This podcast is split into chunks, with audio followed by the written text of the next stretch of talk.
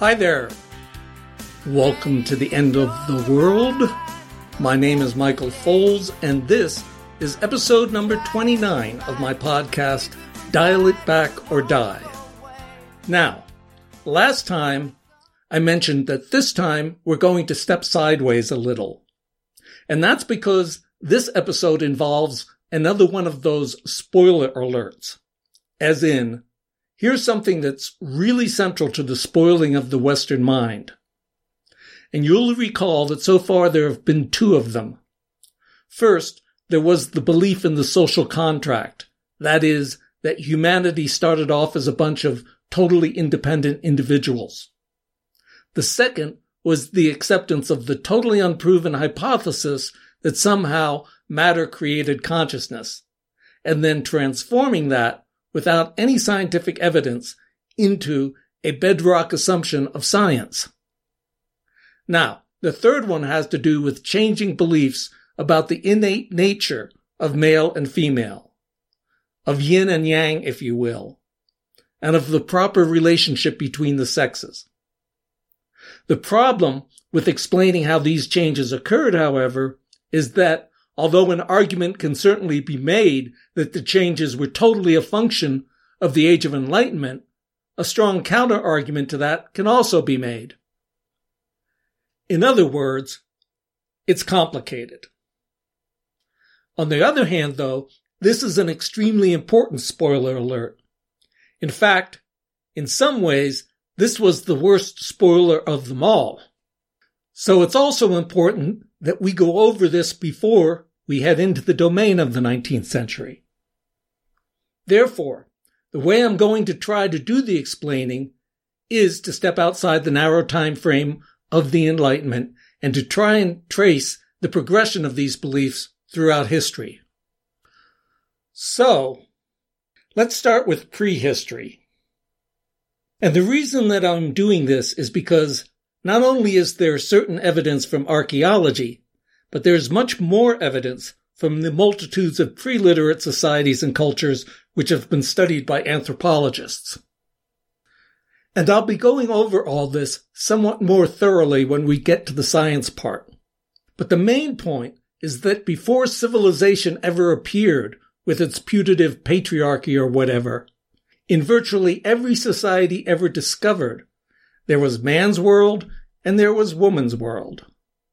And to make it simple, men really did hunt, and women really did gather. Men fought wars with each other, and women were pacifists who spent their time nurturing their children. And if you search through all the literature, you might find one or two examples where women also participated in the hunting or the fighting. But I doubt it.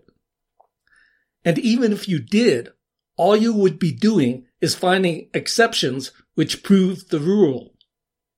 I mean, there was a good reason why Amazon warriors were a myth.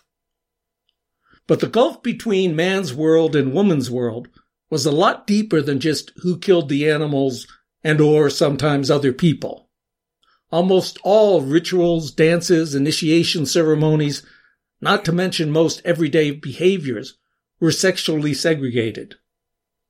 Further, what today would be called the power relationship was virtually always tilted towards man's world, which makes perfect sense since human males had evolved to be bigger and stronger than females, and to have more than 10 times the testosterone, which is, after all, the hormone which is almost the sole determinant in creating levels of assertiveness. And by the way, if you're thinking, but what about matriarchal societies? Well, first, the word matriarchal usually really means matrilineal, and it refers to things like kinship rules and to who got to stay within the group and who had to leave when people got married, not to which sex was really calling the shots. And were you to actually find a society where women truly did call the shots, once again, you would be finding the exception, which proved the rule. So that was what it was like before civilization. Now, what happened once the Bronze Age took hold and places like Mesopotamia and Egypt started holding massively more numbers of people than the 200, which seems to be the upper limit for tribal societies? Well, man's work and woman's work continued to be quite separate. But man's worth and women's worth started to vary quite considerably. For instance, it's kind of a shame that the Egyptian civilization, the first major one, in the end had little influence on the West, because this was one in which male energy and female energy were to a large extent considered equal. Thus, if a prominent official or merchant had a statue made of himself, he would also have one of equivalent size made of his wife. And further afield, both Indian and Chinese philosophy placed an extreme importance on the theoretical balance between Shiva and Shakti, yin and yang. But, as mentioned earlier, Egyptians didn't colonize other places. They weren't merchants or explorers. So their culture just stayed in Egypt. Although, interestingly, after 300 BC, the one part of Egyptian culture which did spread to the rest of the Mediterranean was the cult of Isis, a mystical goddess. Of course, as also mentioned earlier, it was the Greeks who were the colonizers and the merchants and the explorers. And although not all of the Greeks were homosexual pedophiles like the Athenians, their culture was definitely manly, and their womenfolk were pretty much second-class citizens. Same with the Romans, who, what with all their constant soldiering and warfare, not to mention their relative neglect of poetry and the arts, they certainly took manliness to a whole new level. Further, neither Greek nor Roman culture really had much of an idea of equality, let alone true love, between a man and a woman. But at least within their pantheon of multiple deities, both Greece and Rome recognized that female energy played a large part in the functioning of the universe. All the fun, positive stuff, beauty, art, music, inspiration, creativity, was assigned to goddesses. Some of their most impressive temples were dedicated to goddesses. And, as I just mentioned, the cult of Isis became one of the most important of the mystery religions. But this appreciation of the feminine was most definitely not the case with the third leg of the West's foundational stool, Judaism. After all, as I've already gone over, in its original form, the Hebrew God was not really the monotheistic one God for all of humanity that we pretend that it was today. Rather, Jehovah was just another tribal god. The difference was, though, that whereas most tribes also recognized that other tribal gods were equally legitimate for those other tribes, the Hebrews saw their Jehovah as the only legitimate God. But he was still only legitimate for them, which meant that the rest of the world was, according to the ancient Hebrews, therefore not only worshipping fake gods, but also permanently out of luck. Which is where, by the way, that whole "I'm saved and you're not" attitude originated. Thus, whereas sophisticated pagan thought pretty quickly developed the concept of a transcendent godhead, which was way above and beyond sex or gender, the original Jehovah really was conceived of as a male being sitting on a throne somewhere. And the Torah, Leviticus, Numbers, Deuteronomy, etc., was almost entirely a list of rules and regulations, all masculine stuff. Nor was there much of any mention of compassion or mercy or inspiration, all attributes traditionally assigned to the feminine, so that the ancient Hebrews really were patriarchal, in theory as well as practice. Now, the interesting thing here is that when Christianity appeared, again, as was discussed, one of the main objections to it was that it was overly feminine. After all, to a manly Roman, meekness, mildness, turning the other cheek, were all things that girly girls did. And Paul actually spent a lot of effort trying to ensure that his new Christian converts did not come across as too fey. Nor were the Romans that far off, because Christianity's emphasis on love and forgiveness was revolutionary in making what had always been seen as solely feminine traits more or less mainstream. And when, 1,000 years later, after the High Middle Ages took hold and Christian values totally drove the culture, to a large extent, this did lead to the feminization of said culture.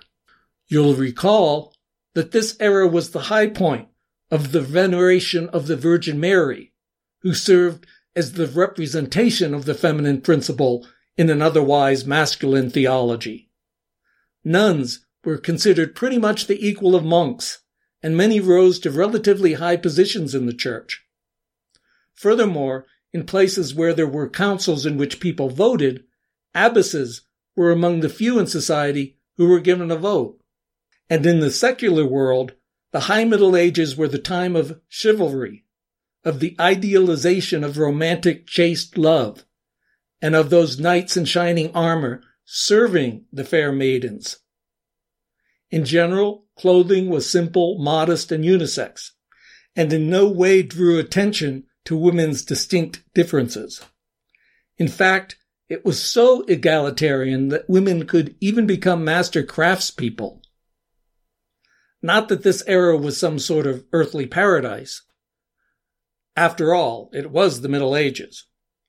Most people, male and female, still toiled in the fields, and people were still people. Men still had their natural-born lust.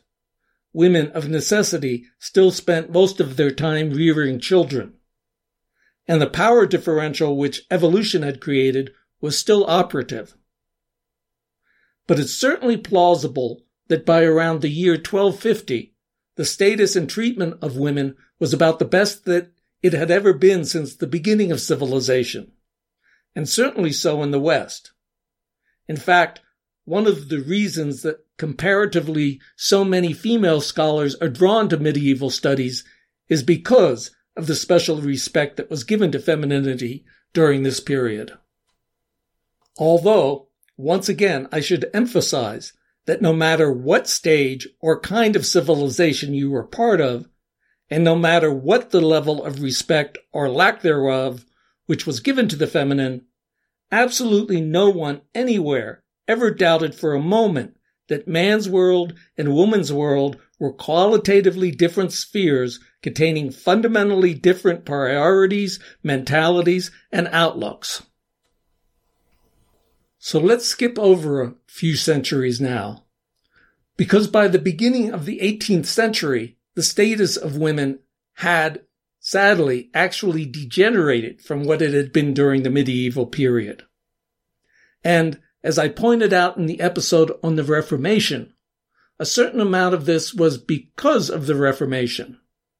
After all, when you get rid of the veneration of the feminine principle, i.e. the Virgin Mary, and when you make the Bible not only absolutely literal, but also your only authority, and remember that the Old Testament is way more than a half of the Bible, what else would you expect than that early Iron Age ideas about Jehovah, patriarchy, and the total submission of females would take over?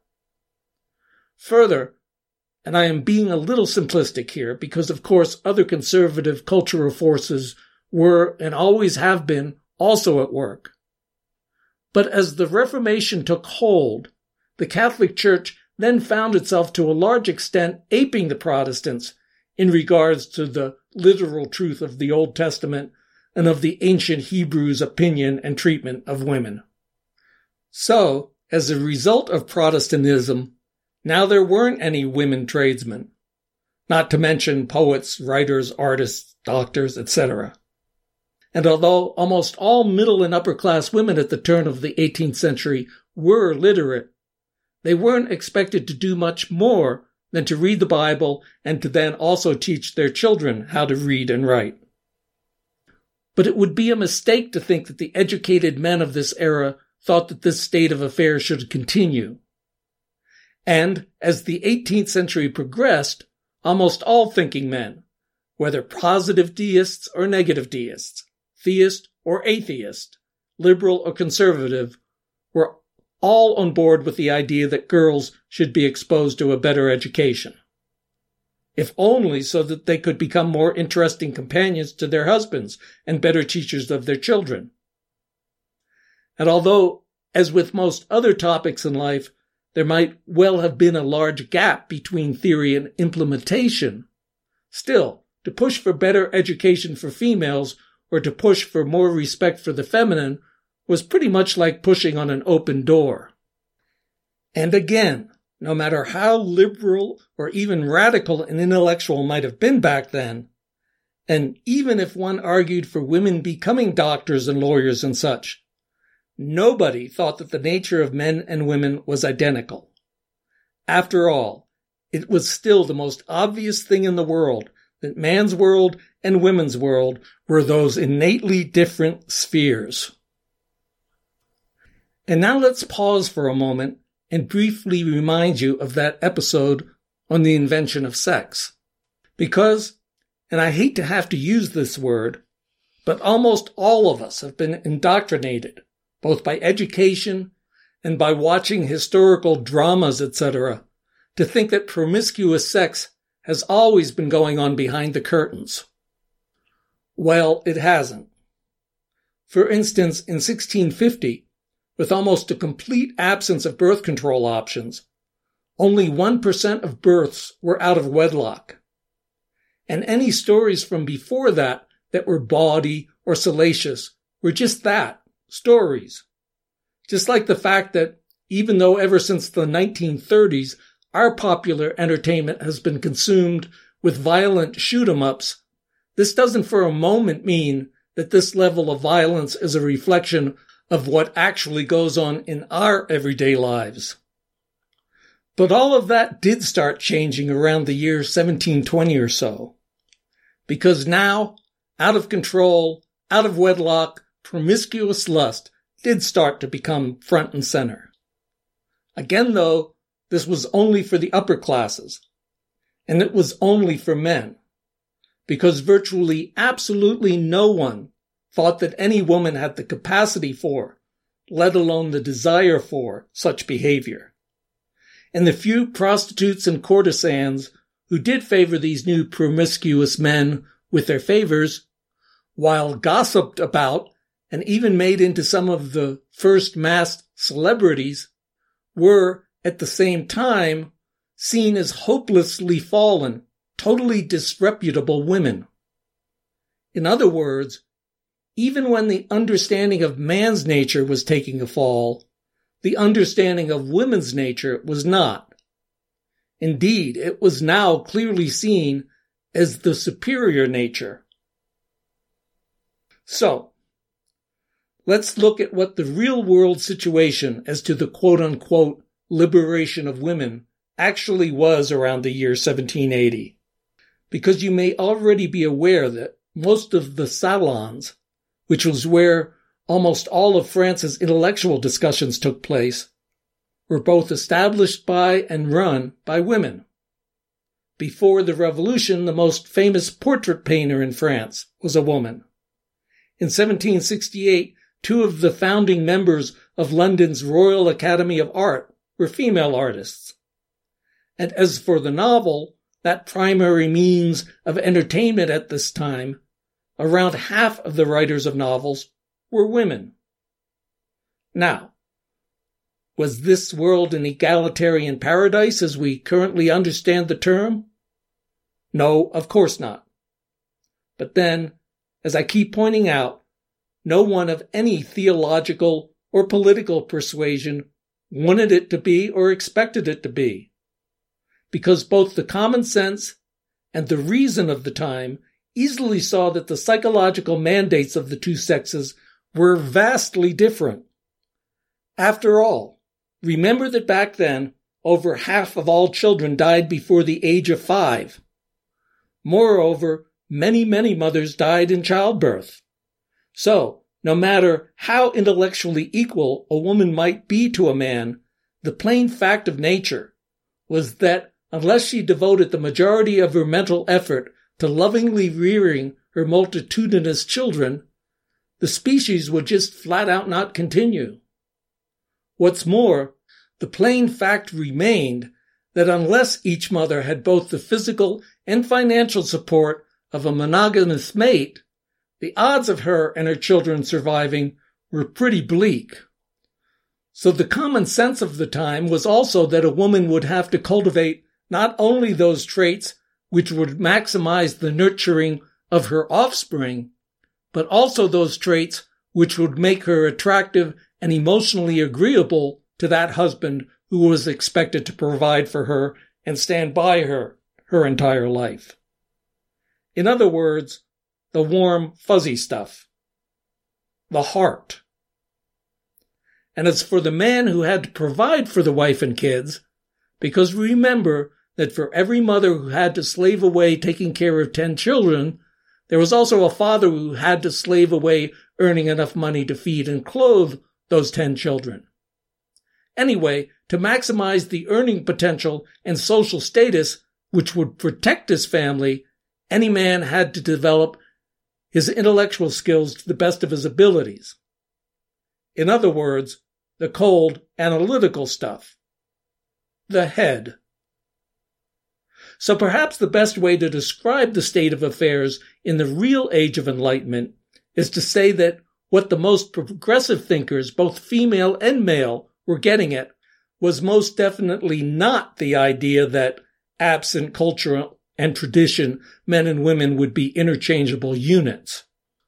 Rather, it was an update to what I keep referring to as the classical take on civilization, namely that male and female, yin and yang, head and heart, were still qualitatively different essences, but that for civilization to truly evolve and proceed, it was necessary for these two essences to balance each other, for the yin and the yang, the head and the heart, to be equally valid.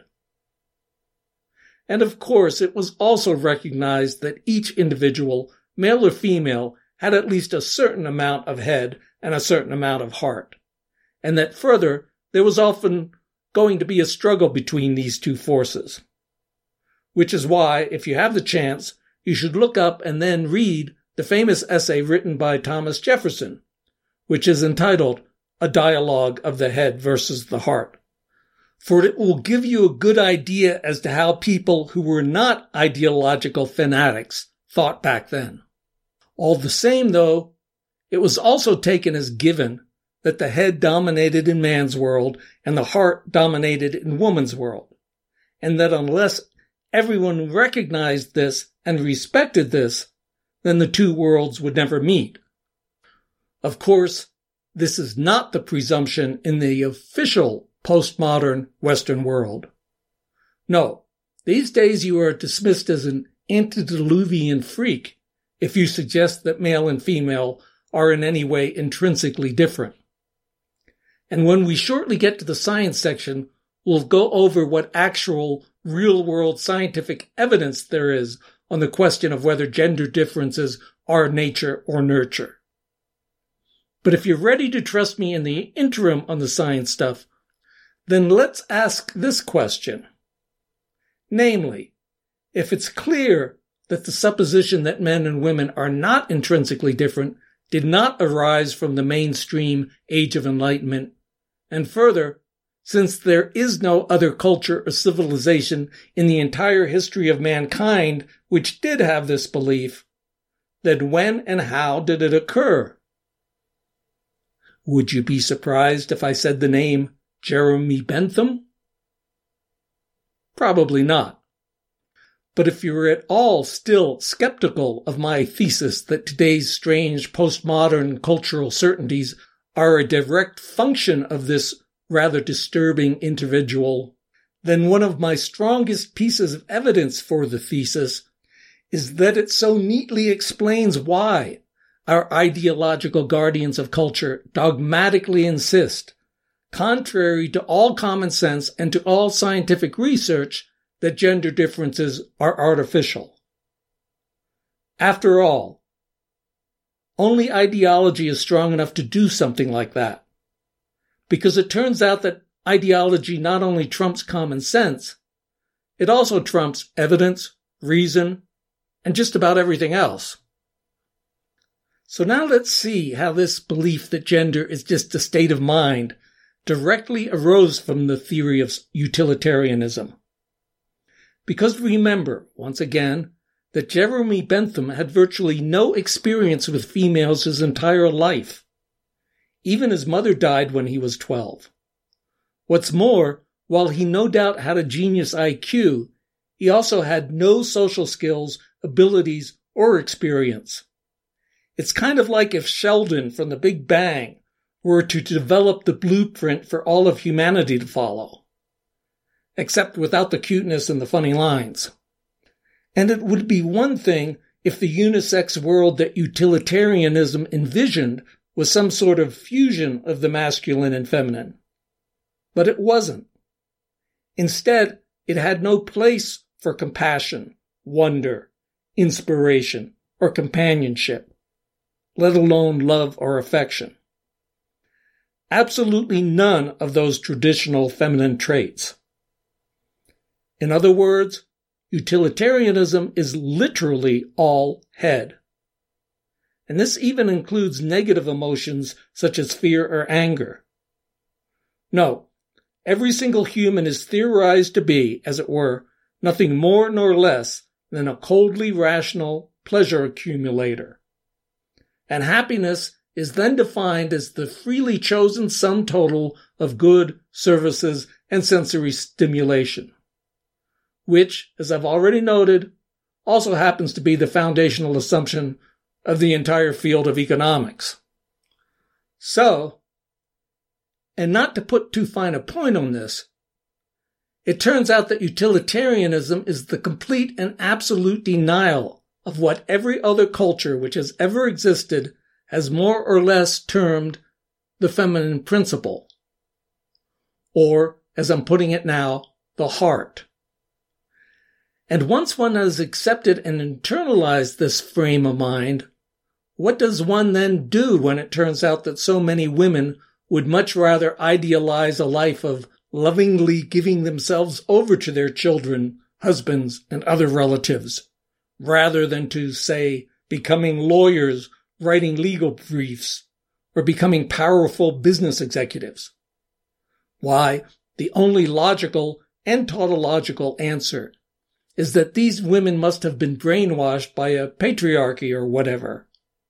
Because this ideology dictates that clearly, since all that exists in the human experience is head, therefore any unbrainwashed woman would of necessity naturally have the same priorities as any man. Okay, now some of you who have had a little training in feminist thought might no doubt be thinking, but what about Mary Wollstonecraft?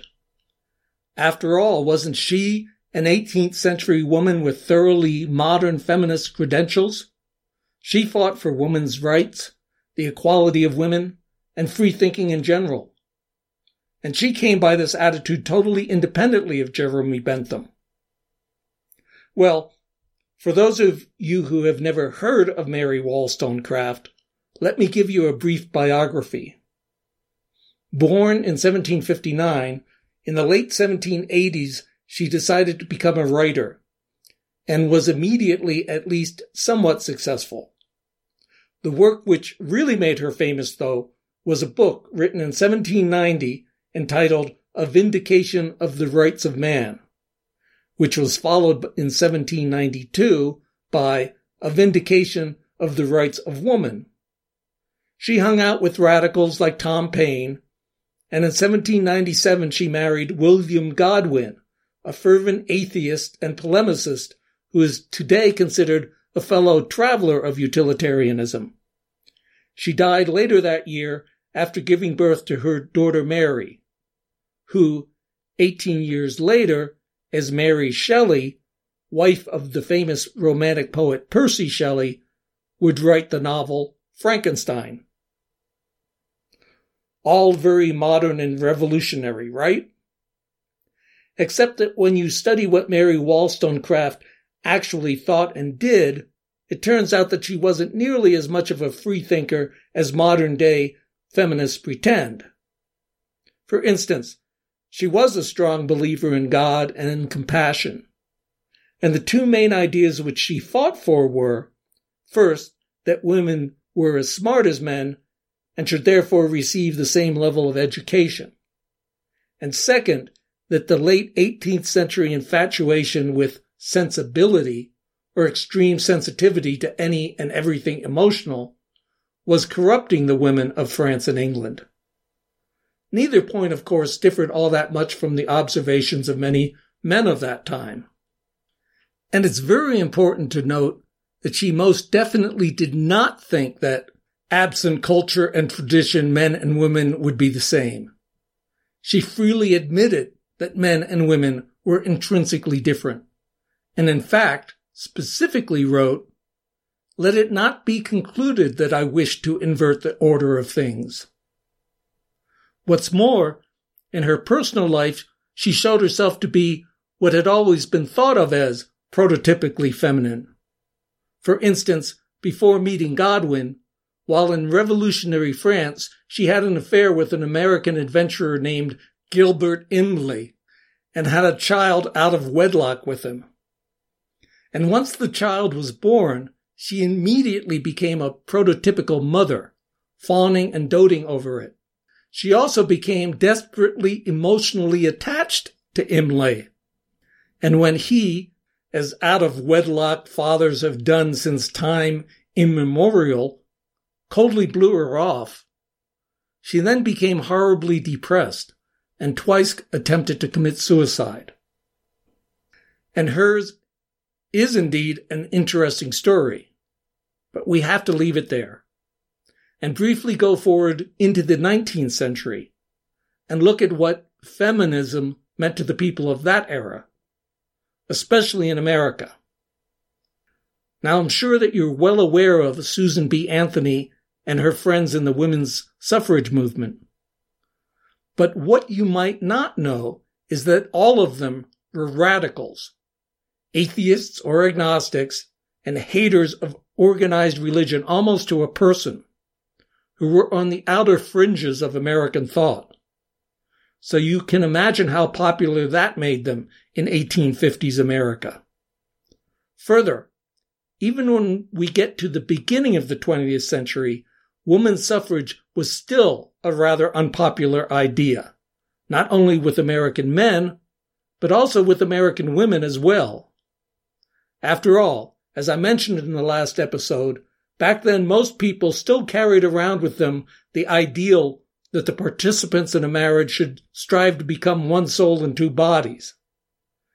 They really believed that part about God joining them together. And it therefore creeped most people out to think of a vision of marriage in which two distinct egos would ever want to hold conflicting political viewpoints. So that you could honestly say that, especially around the middle of the 19th century, the right for a woman to vote was a solution in search of a problem. Further, whatever one thought about the rightness or wrongness of women voting, it was still the case that virtually no quote-unquote feminist of that era thought for a moment that man's world and woman's world could or should merge into a unisex world. And even at that, such feminists as there were still a decidedly small minority of the entire female population. But, as we shall shortly see, the middle of the 19th century is also coincident with the resurgent mainstreaming of liberal thought and the establishment of the particular ideology of liberal democracy, courtesy of, once again, John Stuart Mill. And never forget that, although Mill definitely repudiated his horribly stunted upbringing, he never began to repudiate the utilitarian dogma which had been drummed into him. And, as I just went over a little while ago, utilitarian dogma most emphatically did necessitate a unisex world. So, if and when you do your own research, and you read that John Stuart Mill was a tireless campaigner for women's rights, understand that he was coming at the topic from an entirely different direction than were Mary Wollstonecraft or even Susan B. Anthony or any of the other female 19th century feminists. And that our present-day conception of the issue is thus directly a function of the thoughts of not Susan B. Anthony or indeed any other woman, but rather of Mr. Jeremy Bentham. Filtered, of course, through the mind of John Stuart Mill. Well, if you're a true believer in the mythology of feminism, I'm not sure that I'll be able to convince you otherwise with this one episode. But hopefully I've been able to at least present to you another explanation for the gender-free mentality which the politically correct are so convinced of nowadays. And now that I have firmly stated this third major spoiler alert, it's time to go back to the 1780s, to take up the thread of history once again, and to see what happened once people set out to put into practice all the ideas and ideals of the liberals and of the philosophes of England and France. Although, as usual, that is for next time. And, as usual, for this time, once again, I thank you for so far having listened.